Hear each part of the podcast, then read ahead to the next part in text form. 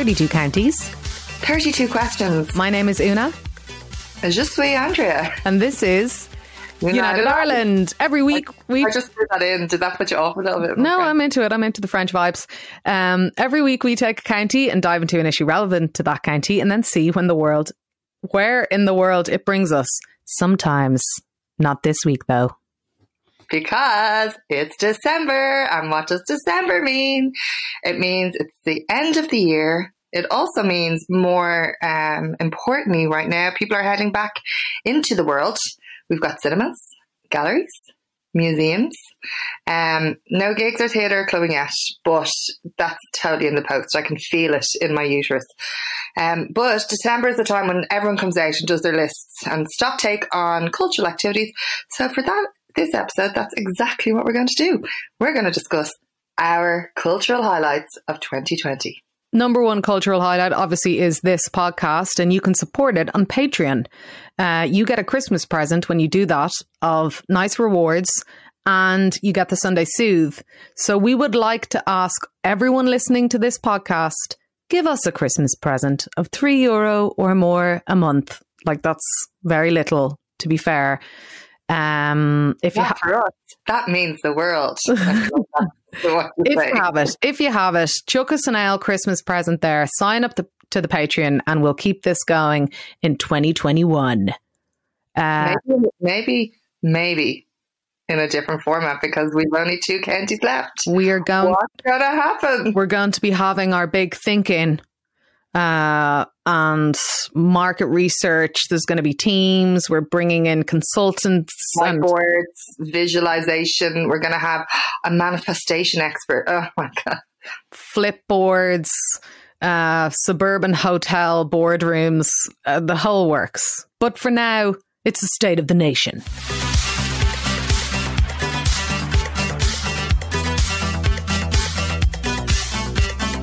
What's the state, Andrea? There's actually not that much state of the nation this week, and I'm kind of glad because we're about culture this week. But some little things we're just going to take note of. One, the UK have become the first nation to sign off on the vaccine. Uh, whatever the reasons behind that is, it feels like the new space wars, and it also feels like um, they are trying to take ownership of the vaccine. Look what we've done. Um, I'm pretty sure that was developed in Germany by Turkish scientists, but you go, Britain. Um, so we will be watching that.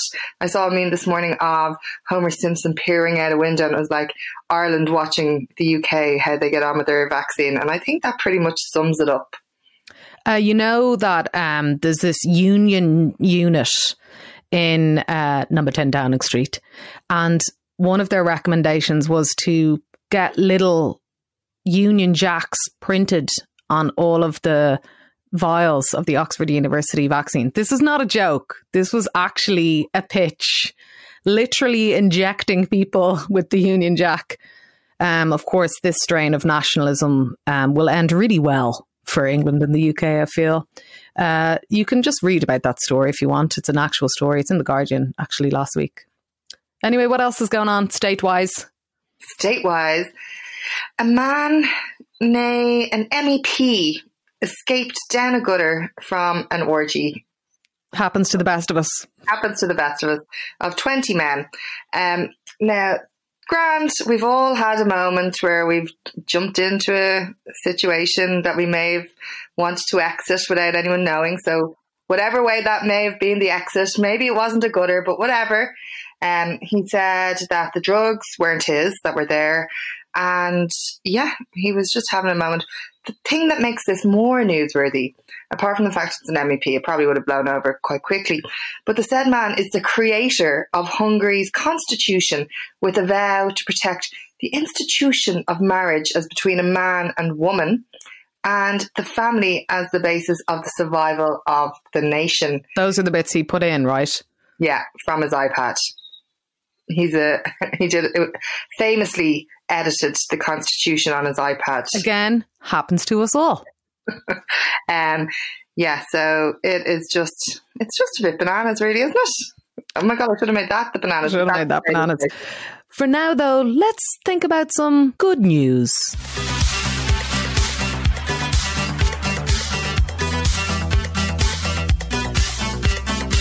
I want good news. Give it to me, please. Take it to my veins. Um, the good I have down that the good news is Holly Cairns, uh, who's a TD for West Cork, made a speech about sexism in the Dáil um, after she was um, referred to as a, a little girl by um, one of the main people on the Greyhound Racing Board. And that in itself is like she made a brilliant speech and it was great and it went viral on TikTok and whatever.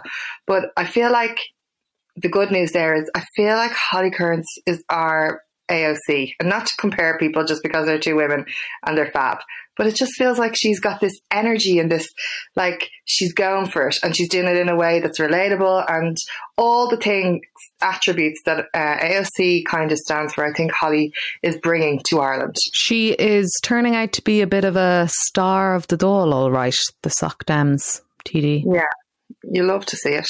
Who else is? You also love to see. Now, I don't want to reduce this woman down to this moment because she brings a lot, obviously a lot more, and has achievements under her belt um, that would take hours to list.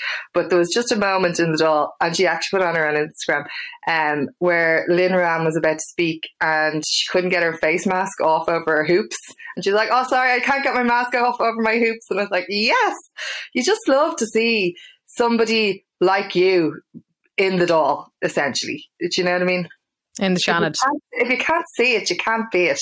I love oh, Lynn. She's deadly. She's amazing. Um, and then we have another good news. Hotels are now looking for new potential uses for where they were meant to be developed. Um, and not that I'm against hotels. I always have to say that I love hotels. But what is here now is potentially the opportunity to look at long term planning rather than knee jerk city planning. So it was like, we've loads of tourists, we've loads of tourists, build more hotels. And then we have a pandemic and then it's like, oh shit, we've no tourists, don't build the hotels. It's like, um, what will we do now? What will we make these spaces? Does anybody have a plan? Does anybody have a fucking plan? Drives me back bonkers.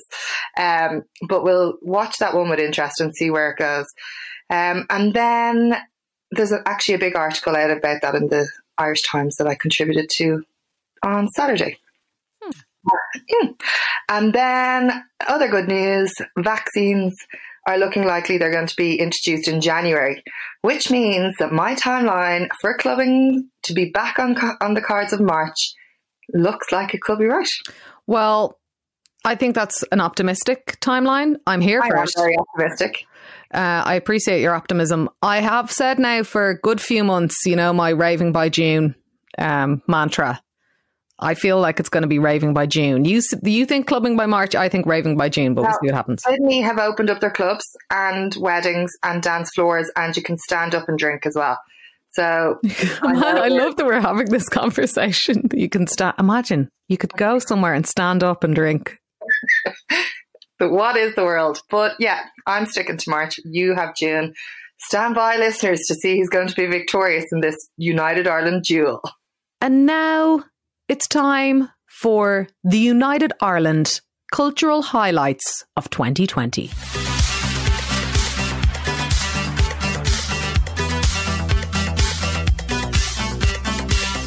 Andrea, culture.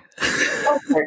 What is culture. Well, 2020, obviously, absolutely bonkers year for uh, cultural activities. Um, how do you think that the beyond our very specific picks, how do you think that this year will be framed culturally?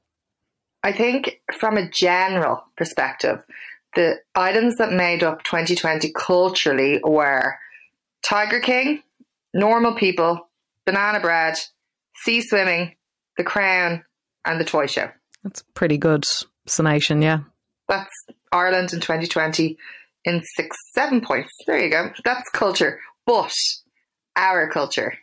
So we're going to break this down into different categories about what our cultural highlights were of the year.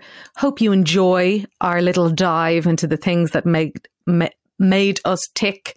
And you know, I think it's, I think it's very funny. Um, and I did say this already. Looking at the highlights, I've had a preview um, that I seem to be bringing the culture of a gay man to the table, whilst Una's bringing the pensive and in-depth cultural analysis of lesbian woman. So yeah, that's true. and I think maybe the general things are like uh, straight cis interests.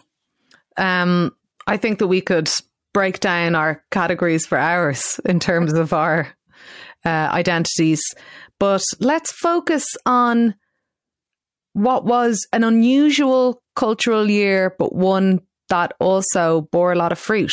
First off, we're going to be discussing music. Andrea, what were your musical cultural highlights of the year? It will come as no surprise. The top of my list, um, who was also top of my Spotify uh, Unwrapped, which everyone loves to see, and I will have no uh, disagreement on that, was Roisin Murphy. Her album Roisin Machine, and then her online gig was definitely the cultural highlight of my whole year. I would say. What was yours? Is that is that the only one you're going to mention?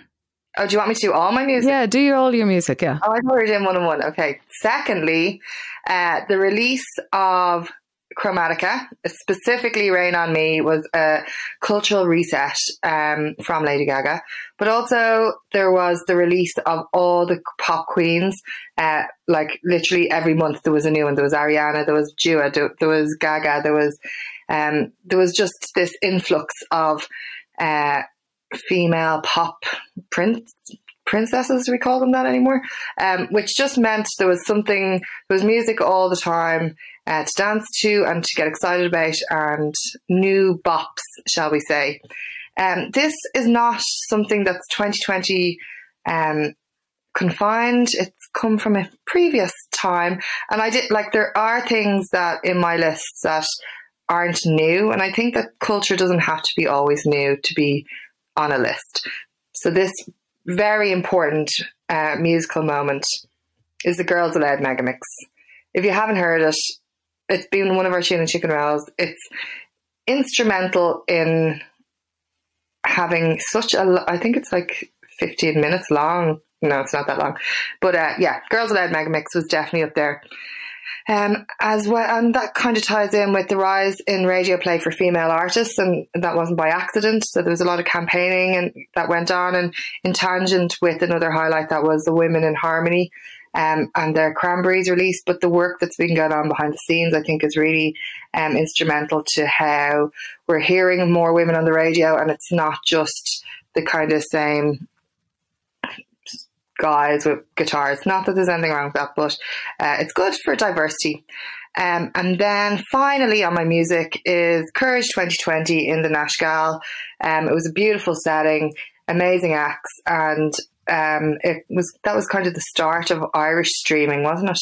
Um, and it was it was a good reset for where we were and not knowing where culture was going, what we could do.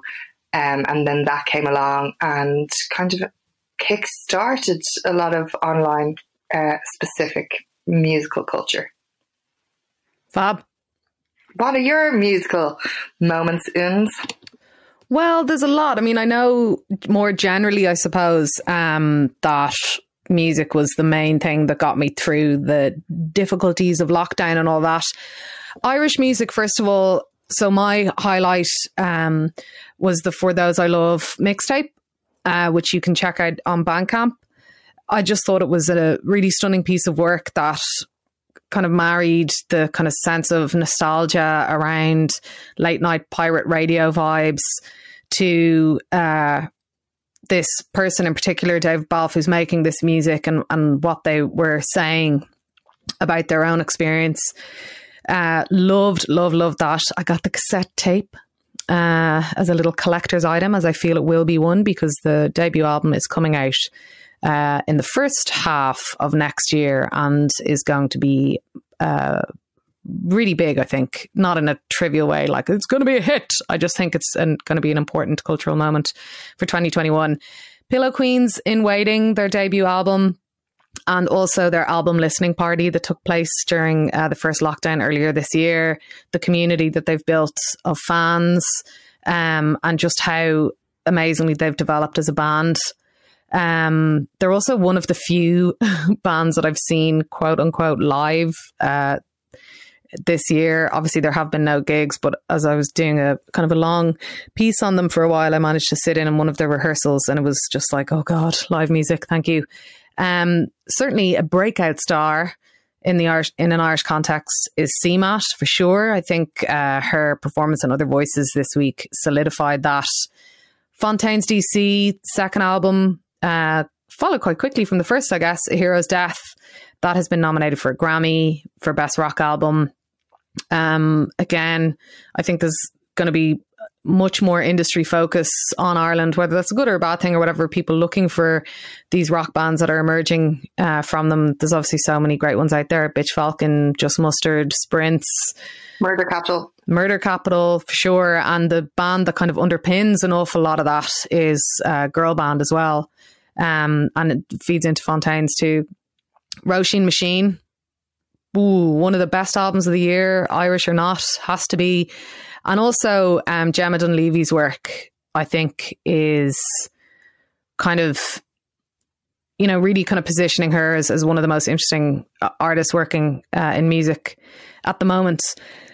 Another cultural highlight for me was uh, the Who's Asking uh, remixes, uh, God Knows tune, the Southwest All Stars remix and the East Coast All Stars remix. Uh, both of those really just speaking to the joy and vibrancy of the hip hop scene uh, in all areas of Ireland. Outside of Ireland, um, I think my three favorite acts this year are three quite disparate ones. I was never really into Laura Marling until her most recent album, Song for a Daughter. Uh, it just has clicked with me in a particular way. Andre, you're going to hate it because you hate Joni Mitchell, and uh, so much of Laura Marling's music kind of comes from um, that Joni Mitchell influence. Fiona Apple, Fetch the Bolt Cutters, um, clattering, brilliant, expansive record, and everything that Megan Thee Stallion has done.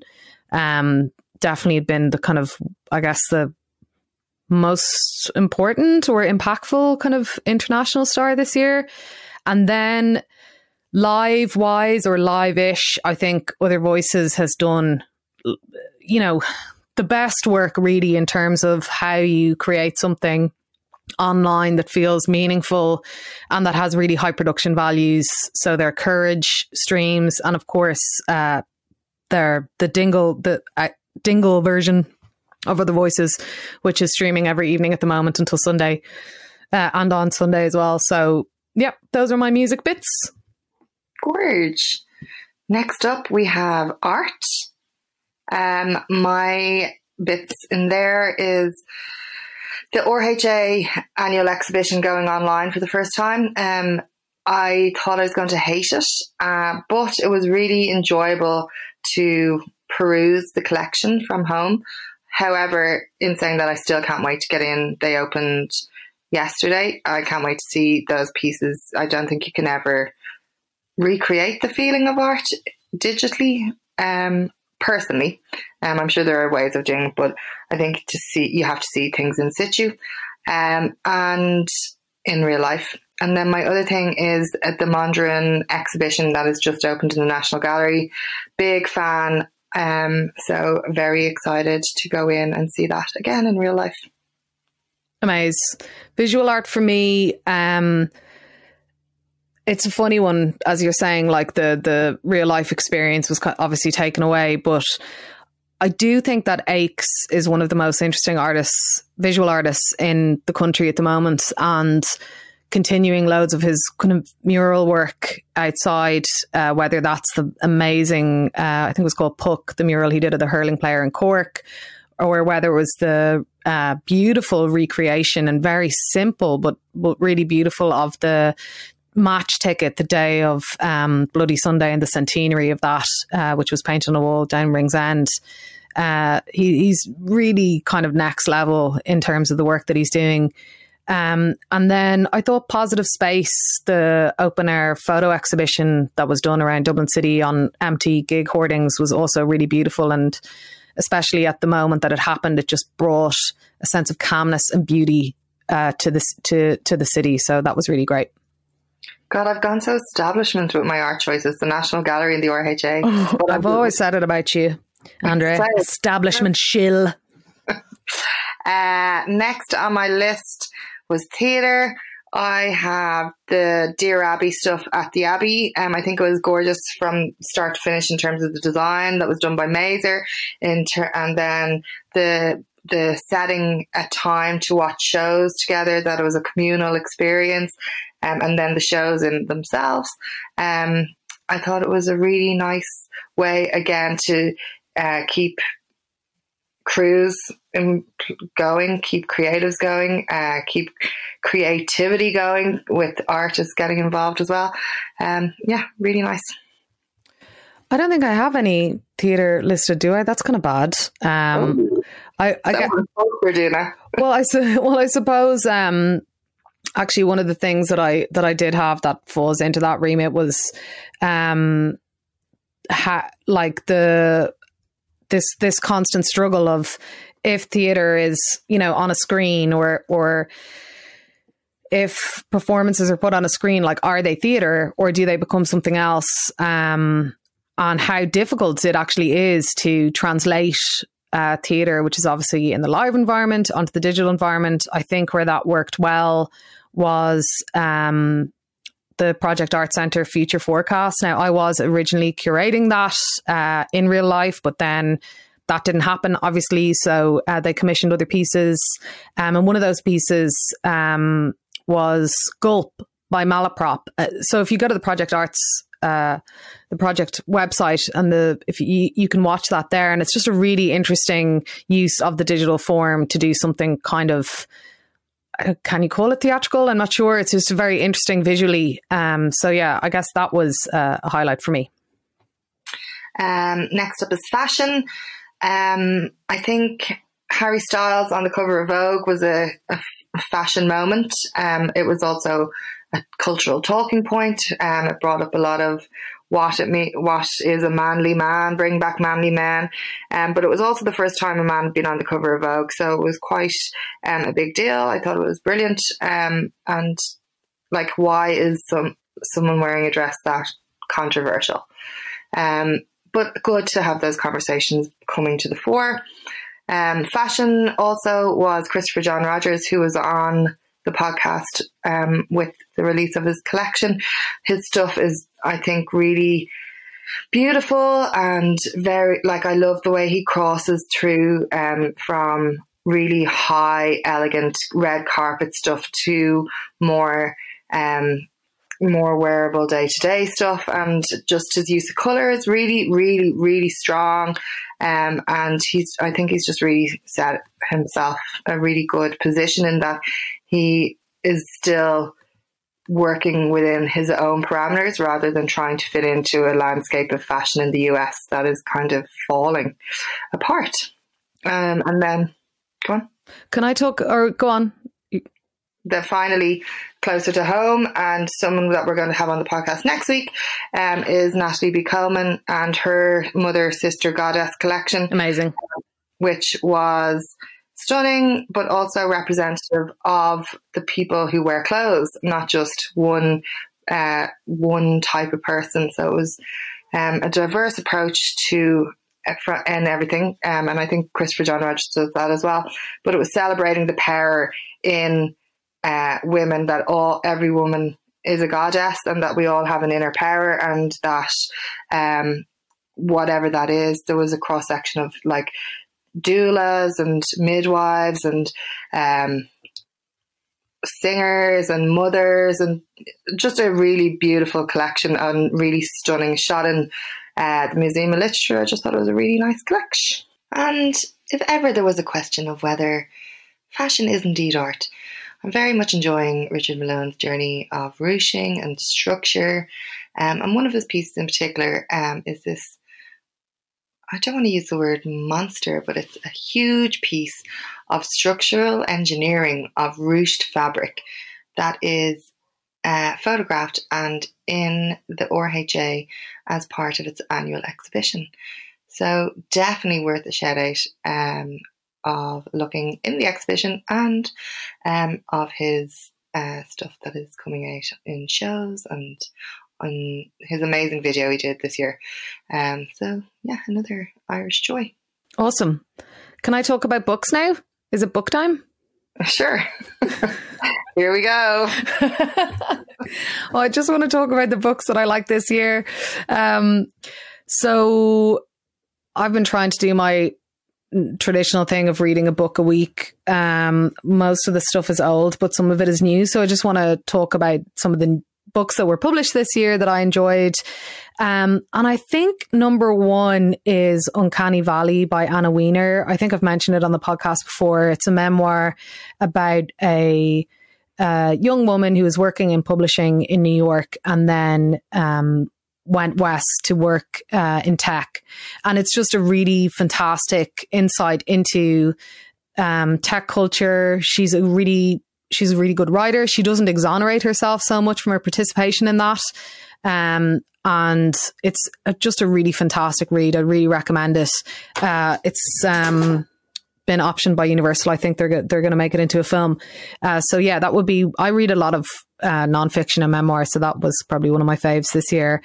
Another is Jenny Offill's Weather, very short novel. Uh, if you want to read something over Christmas, that would be a good one to get through quite quickly. 32 Words for Field by uh, Manchán Magan. We had Manchán on the podcast. You can go back and listen to that episode. This is one of my favorite Irish books published this year. I, I think it's beautiful. The writing is extraordinary. It gives you a completely different perspective uh, for a lot of people, I'd say, on the Irish language and how it relates to our land and our biodiversity um, and our understanding of other worlds, other dimensions. Uh, really great gift uh, for anyone who's vaguely interested in that kind of stuff this Christmas. Champagne Football by Mark Tighe and Paul Rowan. Rollicking and infuriating read. Um, I think that's probably the best uh, sports book uh, that was published in Ireland this year.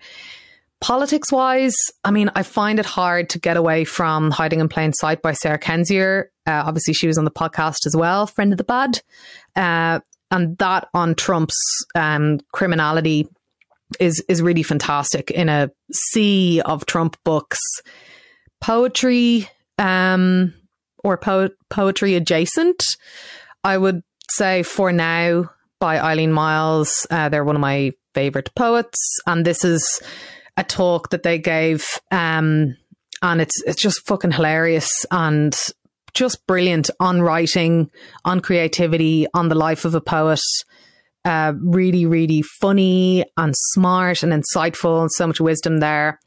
I never listened to audiobooks. I've I've listened to two audiobooks in my life. One, Lily Allen's memoir, which is great if you haven't listened to that already. Um, but I did listen to one in the first lockdown this year. Um, that was I think was published at the end of last year, but I'm putting putting it into this year, which is the which is high school, and it's the memoir of Tegan and Sara, and obviously classic, uh, classic queer female vibes with this one. But it is so surprising. You think of these like they're twins that became this massive band, and you think that they're just like totally on board with each other and like love each other so much, and it just could not be um, more different than that. It specifically relates to their period as like teenagers and adolescents. It's an amazing document of uh, the granular nature of how everything matters in high school. And I recommend the audiobook specifically because they reference loads of their early demos and stuff like that in it, and they're played um, in the audiobook. So that's really enjoyable. I always thought they were a lesbian couple. No, they're twin sisters. Uh, they have a very big lesbian following, though, do they? Yeah, because they're lesbians. Yeah. both? Okay, there yeah, you go. But yeah, yeah the old lesbian twin phenomenon. Um, and uh, an Irish novel that came out this year that I really loved was As You Were by Elaine Feeney, an amazing Galway author and poet. Uh, it's set on a hospital ward. Um, some bits, I think, maybe like it's very, it's very, it can be heavy in parts, but then there's so much humor. It's a real beautiful. There's some beautiful passages on Galway itself, on the city. Um, and I, I just, I, it's very, very rich novel actually.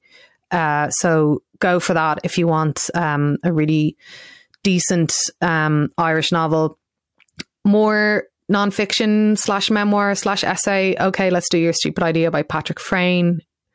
Uh, again, he was on our Byline podcast. Um, just lovely and very gentle uh, kind of book.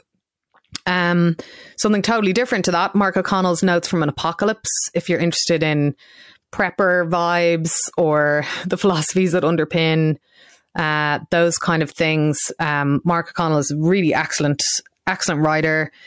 People may have read um, "To Be a Machine," his book on transhumanism. Um, so this this is just the, the space that he kind of is is walking around in at the moment, and and it's kind of thrilling to to read. This year was a big year for like anti-racist books um, and anti-racist reading. Uh, in and around the Black Lives Matter movement. Uh, there's two ones that are upcoming that I think people should keep an eye out for. Emma Dabiri's um, upcoming book, What White People Can Do Next, and Otegha um, Uwagba um, on is has a book called Whites, uh, which is I haven't read it yet. Um, it's coming out very shortly, and uh, she's amazing on issues like the very problematic issues around like white allyship and stuff like that. So keep an eye out for that. More memoir, Walking with Ghosts by Gabriel Byrne is a beautiful book about Dublin childhood, Catholicism, shame, fame, um, alcoholism. It's got some really, you know, the classic kind of, you know, celebrity anecdotes in it, but more, much more deeply than that. It's about how this kind of young man from Dublin became uh, the person that he is. Um, more kind of poetry adjacent stuff. Platforms by Nina Powers, really small, very short book. You'd read it, you know, very quickly. It's kind of like a personal confessional essay poem. Really nice. And uh, for something you can dip in and out of or just read in all one go, um, The Art of the Glimpse, the Irish short story anthology edited by Sinead Gleeson. So those were my books of the year, Andrea. Gorge. My books would be Less is More that I always go on about by Jason Hickel. Um, and um, also Mulatu's This Hostile Life. Uh, Mulatu, uh, who was on our podcast for Culture Night. I really enjoyed that. Awesome. Um, let's talk about uh, clubbing, Andrea, as a cultural highlight. It's been a hard oh. year for clubbing.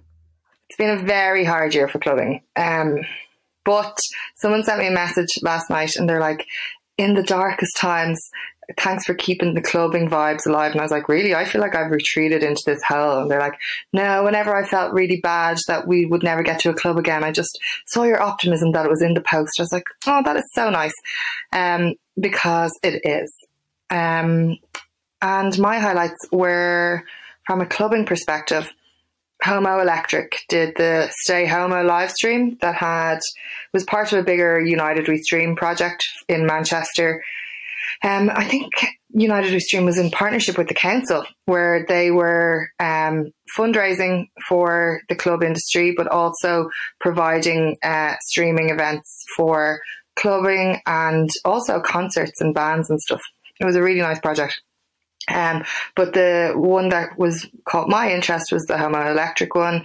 Roisin Murphy played it, um, and it was DJs and whatever. So you could have a little bop and pretend you were living a normal life in your sitting room. Um, also, from a clubbing perspective, the whole clubbing is culture conversation that we've been trying to push with No More Hotels, um, which resulted in the partnership with Algorithm and Pink House to do the projections on um, venues that have closed down and been replaced with hotels on Culture Night. Um, and then to think that there actually was um, in this year, we did have some clubbing experience. The No More Hotels Love Banquet was the last one we did, which was an absolute riot, and I can't wait to do another No More Hotels. Um, and then my final thing on clubbing was this le- weird little time when we were allowed to have like substantial meals and drinks, and the drag queens in Dublin put on shows. So that we had this weird little um, social occasion of going to drag shows in Opium.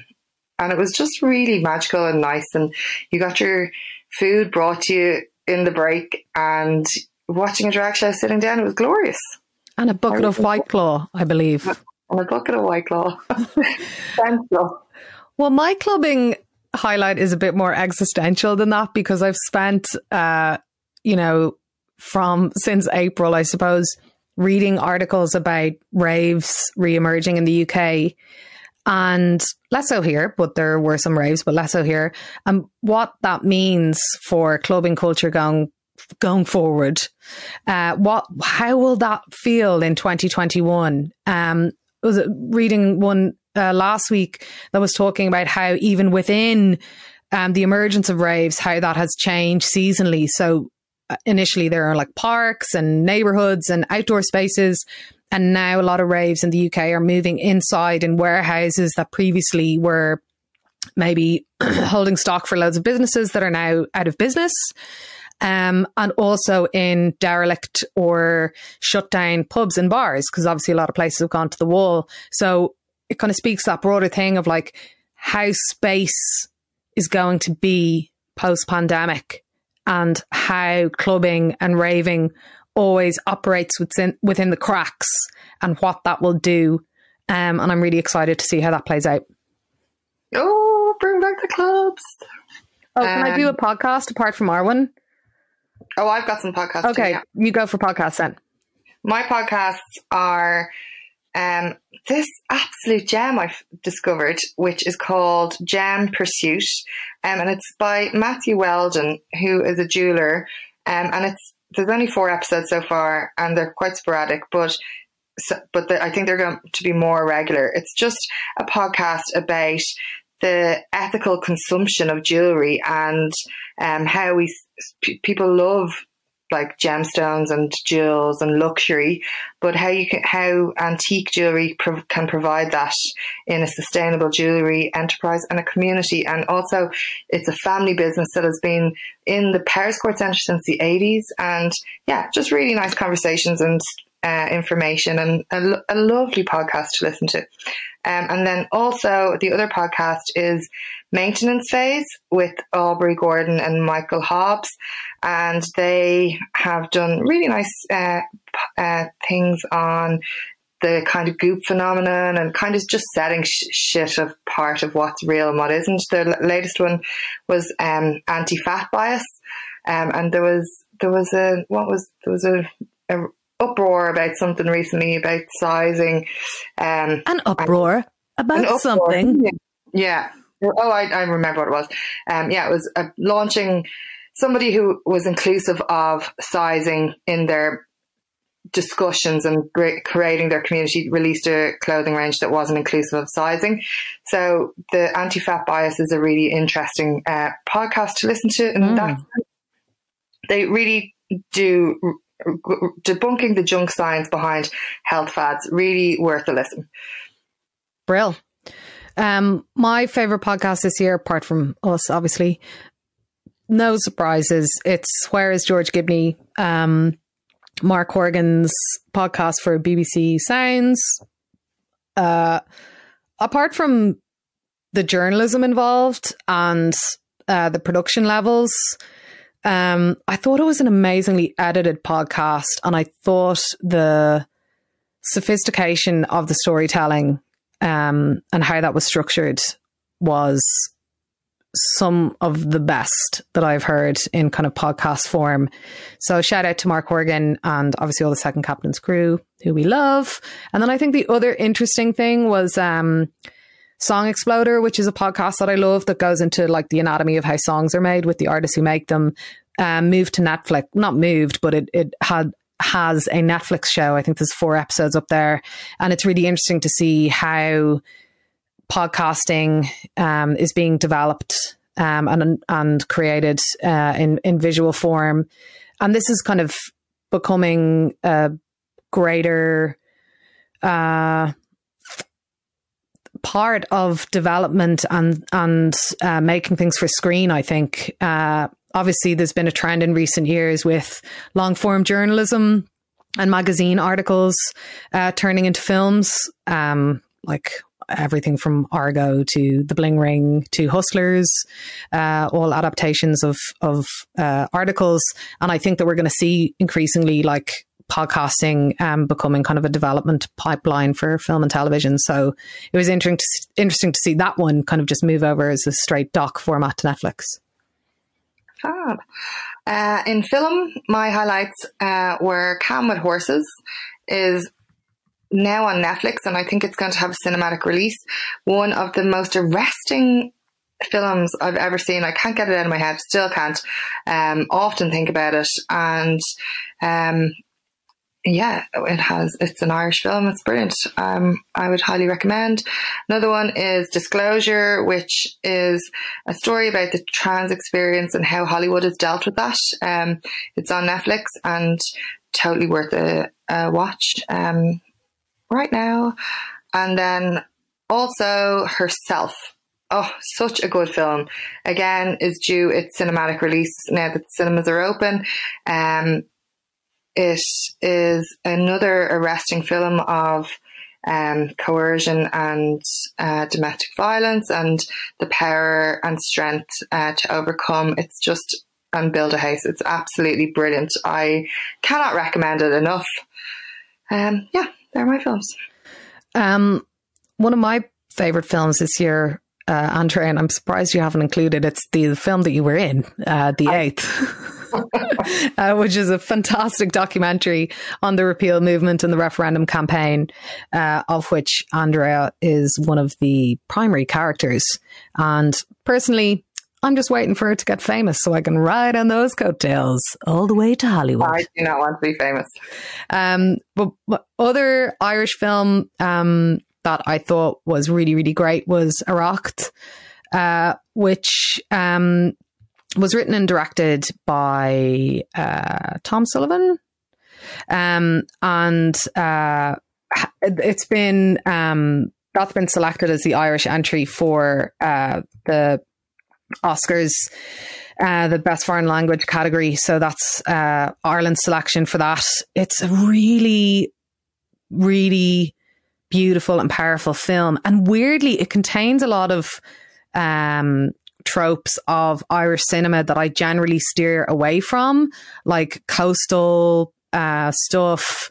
Um, obviously, suffering. It's about the famine. It's or it's set in the famine, um, but it just manages to somehow navigate beyond cliche completely and instead deliver this like really masterful character study on suffering and hunger um, in a in a kind of an almost genre like western uh, type um, vibe and it looks beautiful. Uh, it's in the Irish language. Uh, the script is really great. Um, the performances are really good. Um, so best of luck to that as it continues its journey. And then um, I'm thinking of ending things. Charlie Kaufman film, kind of bananas, but I was really into it as something just a bit different. Uh, and of course, then um, the my report is in from Happiest Season. Andrea, you'll be delighted to know. I, I saw the fanfare about it. Is it good? Is it worth watching? It is actually good. So this is the like everybody's calling it the lesbian Christmas movie. That's basically what it is with um Kristen Stewart and Aubrey Plaza and other people I'm sure are in it. I didn't notice. Um and uh it is like highly problematic in terms of the central relationship is quite toxic, but it's and there's a little bit too much slapstick in it, but it is very enjoyable.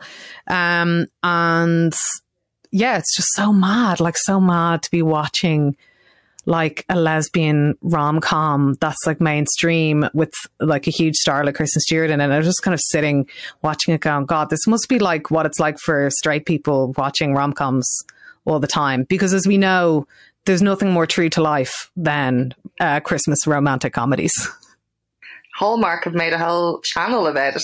Um, and then my other thing more broadly in film is like what's going to happen to cinemas. Um, some are opening up uh, at this point um, at this weekend, and others aren't. Notably, kind of the bigger chains uh, aren't. And at the outset of the pandemic, um, Sarah, my girlfriend, was talking about uh, you know, she was making her predictions, which are always true. And I just basically steal all her ideas about what was. steal hers. I steal yours. Perfect. what was happening, uh, what was going to happen to cinemas. And she was kind of making this point that in the uh, stuff that she was reading about around the uh, quote unquote Spanish flu pandemic, 1918 onwards, ha- the impact that that had on cinemas in the US. And basically, what it did, it kind of shuttered the more independent mom and pop cinemas and allowed. Uh, for what was kind of the beginning of the more like kind of chain, a big studio cinemas and how she was kind of predicting that the opposite was going to happen now, that actually, because of the nature of the pandemic and also the nature of film productions, that there would perhaps be less potential for these massive blockbuster franchises because so much money goes into them and they uh, really their success rests on volume of people going to these movies, like massive crowds and having massive opening weekends. And that's become what matters in Hollywood. And which is why you have all these pre-sold franchises and endless superhero movies and less, uh, or much fewer mid-level movies. And she was just saying like, oh, I think the opposite's going to happen. Like the chains will suffer, the big blockbusters, which are already kind of failing consistently will suffer and that there'll be a resurgence in independent film and independent, uh, uh, movie theaters. And that seems to be what's panning out. It seems to be that because independent cinemas can have a community around them, they have a crowd, they show a diversity of film, um, that they'll be able to better maneuver with regards to restrictions uh, at this moment, whereas the big chain cinemas that rely on, you know, loads of people coming to see whatever the latest Marvel thing is uh, will struggle more. Um, and that too will have an impact on um, the big studio pictures and, and, and production of, of massive movies. I mean, we saw what happened with Tenet, you know, this film that everybody was waiting for that in the end, they were just like, fuck it, we're not going to put it out in the US yet. We'll put it out in, in Europe. Uh, the film is a bit of a mess, even though I love Christopher Nolan. Um, obviously, if you have like massive restrictions with regards to space in cinemas, you're not going to get these huge, big opening weekends with like bajillions in the box office that the studios rely on. So, how does that then impact what gets produced? And I think we are going to enter into a new period of kind of mid level independent cinema um, that has longevity rather than these big splashes. Gorgie. Uh, next up, TV um, Mon highlights, uh, where obviously the TV highlight of the year was United Ireland on Sky News. 100%. What, what were you called? Una. Una Mullally. um, yeah, that was iconic. Um, also, my highlights were Self Made um, which was the story of CJ Walker, the first black millionaire woman in, and it was all in cosmetics, which was a joy to watch. Um, the Queen's Gambit, like everyone watched it. It was because it was really good. Um, would consider watching again. Also, what I've started watching again is Hollywood. Um, obsessed with the with the aesthetic, the story, and also the politician. You've got something to say on uh, that. Una. We'll come to that in a moment. And then finally, it's a classic, but it's I've it's gotten me through the pandemic. I revert to it all the time. Um, going to bed, and or if I just want a day of just not thinking about anything else. AbFab. It's just so interesting to me how it was so spot on. It still feels relevant. Their calling of things are still on point. It's just a brilliant, brilliant show. On Ryan Murphy, um, I have I have him down here because I just have. I mean, I just wish that he, the cartel or the monopoly rather, on LGBT related or adjacent television uh, that Ryan Murphy holds would end. Like it feels like every single thing that is vaguely queer he gets to make, and I'm not. Is that him? Is that him making a space for himself? You can't like it's up to other people then to make their space. Well, I think it's also about like who people decide gets to get to make things as well. Um, and inevitably that's you know when it comes to LGBT stuff, it's always going to be like the white gay man. And I think that there's a lot more room. Always going to be. It always has been, but they can yeah, changed. Yeah, yeah, I know. I, I mean, not always going to be. Yeah, that's what I meant. How you phrased it was much better, like it has been. Um, I'm, you know, I'm not a big Ryan Murphy fan. I do find that his work lacks heart and soul. And sometimes substance.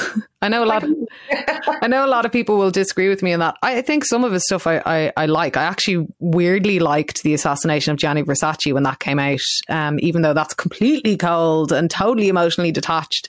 I don't know why. Um, I did not like Hollywood. How could you not like Hollywood? I didn't watch it. No. Ah, well then you can't form an opinion. Uh, yeah, fair. Anyway, that's the Ryan Murphy thing. Um, TV highlights for me, I guess. Uh, well, The Vow, uh, as the the HBO documentary series, um, Sky Atlantic as well. I think uh, on the NXIVM cult, and imagine my surprise, Andrea, when our friend of the pod, uh, Rick Ross, the cult deprogrammer, who we interviewed for our How to Escape a Cult episode on QAnon, appears uh, in this doc um, with his work uh, with regards to his work on the NXIVM cults or well, thing that's categorized as a cult. Uh, so that was bananas. The vow is this is the vow kind of is now has this like Fyre Fest thing where the you know the way there were two Fyre Fest documentaries. Yeah. There's the vow and then there's also seduced inside, and both of them are like two different perspectives on the people involved in the NXIVM cult. Uh, Ooh, I'm going to watch that this weekend. Yeah, you'd be you'd be into it. It's it is bananas. And then I guess we cannot not talk about normal people. Um, one of the biggest TV shows this year, uh, Irish made, um, loads of amazing Irish talent in that. Obviously, Paul Mescal, who must have had the most insane fucking year imaginable. And yeah, it was just really from interesting to to watch. I really loved it. Um, as as a piece of television and uh, everybody involved in it, like the talent involved in, in terms of Lenny Abraham and Suzie Lavelle and people like that uh, behind the camera. And then I guess from a journalistic perspective, uh, obviously I do a lot of arts features. It's been very difficult this year to actually get the kind of work that I do over the line because it's in real life and over long periods of time, and stuff hasn't been in production or people haven't been playing gigs or doing festivals or whatever.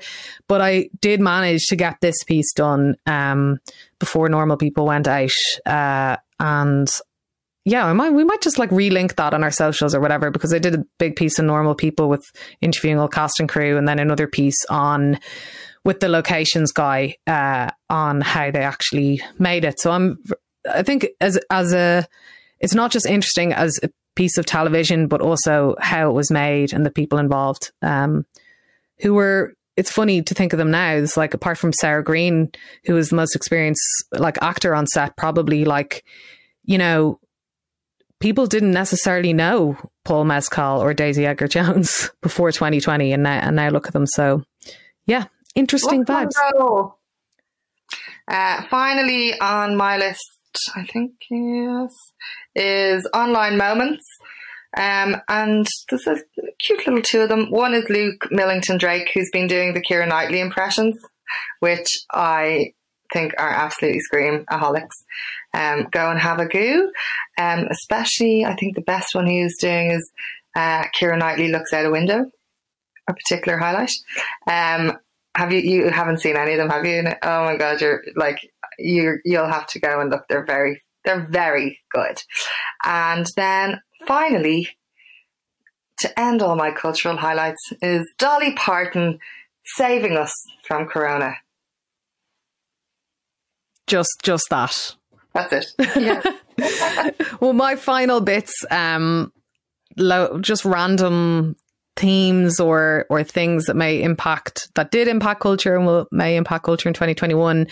I thought the Black Lives Matter protests in Dublin and elsewhere around Ireland were really important. Um, it showed how young black leaders are coming to the fore. Um, young black people in Ireland are kind of at the forefront of like the vanguard of our culture um, so it's going to be interesting to see how that uh, continues to to impact um, our art and culture. And then what does the impact of the pandemic on art and culture look like next year, like on the live realm, on indie film, um, on people's personal creative growth, uh, on how, like, what artists have been up to and what they've been thinking about? I think it's going to be a real struggle to make interesting art about the pandemic uh, because everybody went through it. You know, it's not novel. Um, and then, like culturally, where we are going, like the growth of things like psychedelics, um, how will that impact art and culture?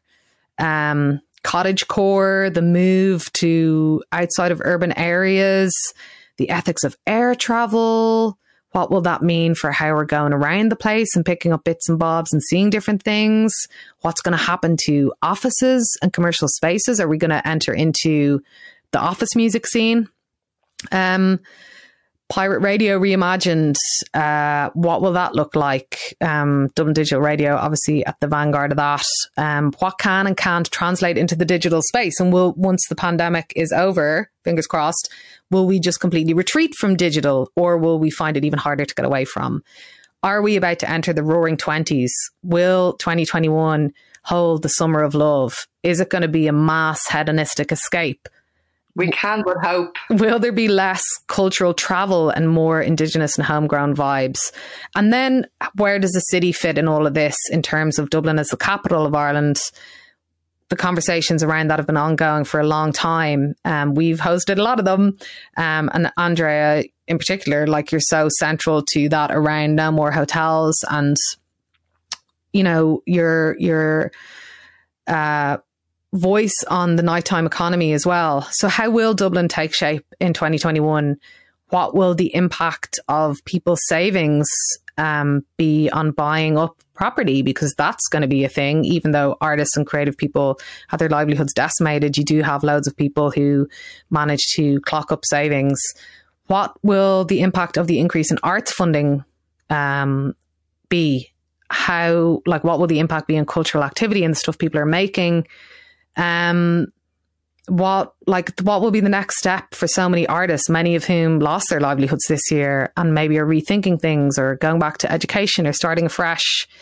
And I really think as well that with all of the music going on, there are questions to be asked about how much bigger and greater and more networked uh, a music industry infrastructure that is artist led that we need in Ireland as well. I think that's a conversation that sometimes gets missed. So those are the vibes. Looking forward. Thanks for that, Andrea. Um, yay, go vibes. What are your vibes for 2021?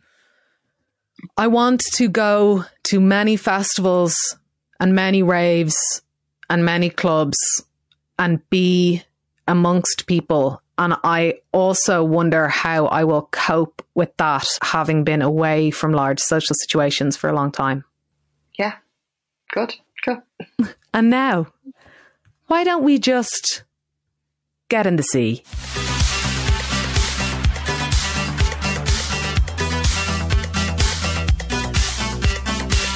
So, this week there was another InBits uh, whip vote. We all know my feelings on the whip um, from the government. Uh, this time it was the question, it was an amendment about paying student nurses, um, and it was voted down. Um, every single per, every single TD in opposition voted to pay student nurses, and every TD within the government voted not to pay them. Um, there was a like Fianna Fáil did a, a, a, post about why they voted to not pay them, and the pushback was that they had to vote no because it would be unfair on other students working who don't get paid, like the guards and teachers. Um, just pay them as well. How about that? Yeah, yeah just pay them. uh, so that absolute rhetoric and the fact that it came out, uh, like Simon Harris did a tweet about like uh, how how valuable they were and how, how thankful it was and was like, well, stop being thankful and pay them for fuck's sake. And then it was so badly timed because the uh, Christmas lights um, were launched in Smithfield and they were all frontline workers um, just after the vote. It was like, oh, we value them so much. We're putting them up in lights, but not paying them bits. Pay people for work. It's not that big a fucking thing to come to terms with. Um, yeah, so that can all get in the sea. It's an absolute, it's on fire trash bag full of shit. It's, it can totally get in the sea. And now it's bananas. oh God, it's bananas. Another week, another raft of uh, fucking mental, crazy in bits lettings appearing on Daft. Um, the like they're ones that you can't actually get into the studio. It's the sofa is in front of the oven, so you just sit and look at the oven um, to crawl. And then the one that you can't open your your cooker or your oven because your bed is in the way. How is this uh, like? How is it legal? It just needs to be made illegal for the, this unfair way of living and demanding twelve hundred euro for the for the privilege of it. It's absolutely bananas. Um, you would it would be great to see maybe Daft leading the charge or um, and approaching this as an issue um, for maybe their CSR of how it's it, they're not going to allow stuff like that on on their website anymore. But yeah, it's absolutely bananas that we're still in a position where people are charging twelve hundred euro for for shit storms just because they're painted nice. Piss off. Absolutely bananas. That is bananas. But um, in in more uplifting news, it's time for our fave bits. Andrea, what are your fave bits? Well, my two fa- I've only a small bit of fave bits because loads of them are in our in our culture bit. But the first was uh, Paint Prosecco have these kits. They sent me one, and it's like an easel and uh, paint and um, canvases, paintbrushes, everything you need to create works of art. And from that, I, I, I started it one night when I was bored, like, oh, fine, I'll do a painting. And now it's an actual work of art. I'm an actual artist. I can't believe I didn't see this coming, but I'm doing a print run of them. That's how much of an artist I am now. Oh my God, amazing there's a triptych in the works, and then there's going to be a tote bag to go with it. Can you cope? I, artist. You are an artist. I'd like to thank Paint and Prosecco for bringing this moment into my life. It's what I've been waiting for for so long. Uh, and also, my other favourite bit is the monolith that appeared in the Utah desert. Like, just, and then it was gone again. I just love these funny things. And we, I don't know what it is yet. And we'll, and I love that that there's a story about to emerge about it. But it was oh, something that really made me smile was somebody was like the monolith is back, and then there was like with added stories because stories are on every app now. It's like Twitter stories, Instagram stories, blah, everything's a story. So it was like the monolith has stories now. Gas. That is gas. My fave bit, I just have one fave bit because we have a very special uh, addition to Fave Bits this week. Um, GreenSodIreland.ie, they've launched a campaign called Save a Sod, which is uh, to save and help and revitalise Irish biodiversity. So if you go to greensodireland.ie forward slash save a sod, you can check that out there.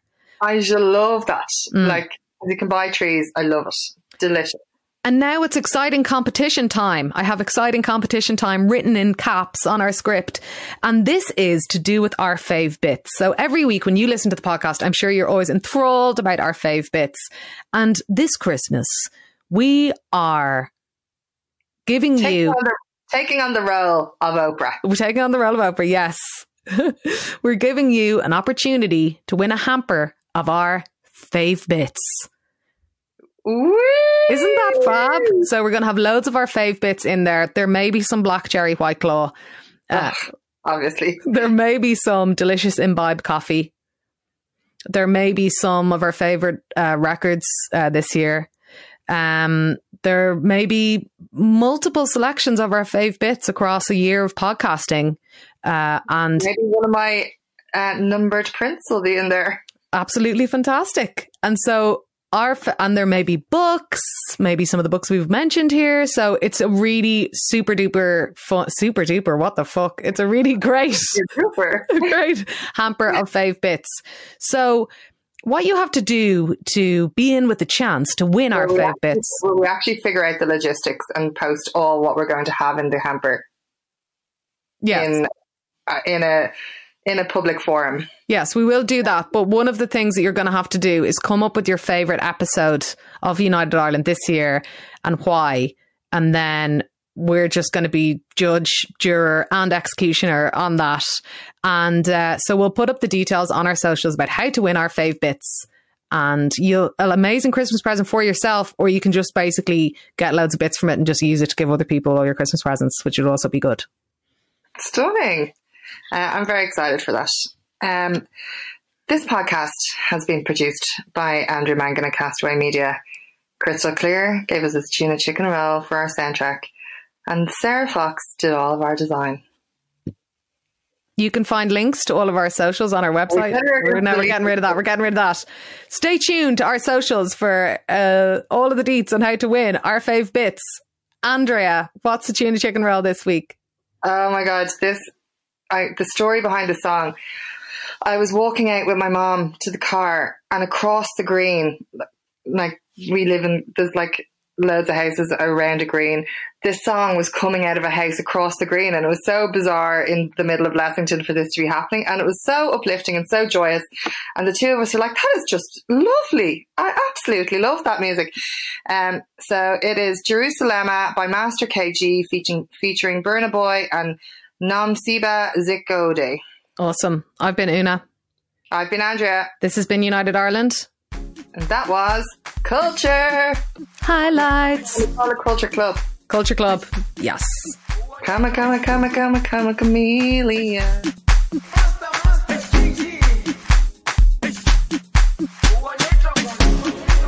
Jerusalem, ikayalami, ngilondoloze, uhambe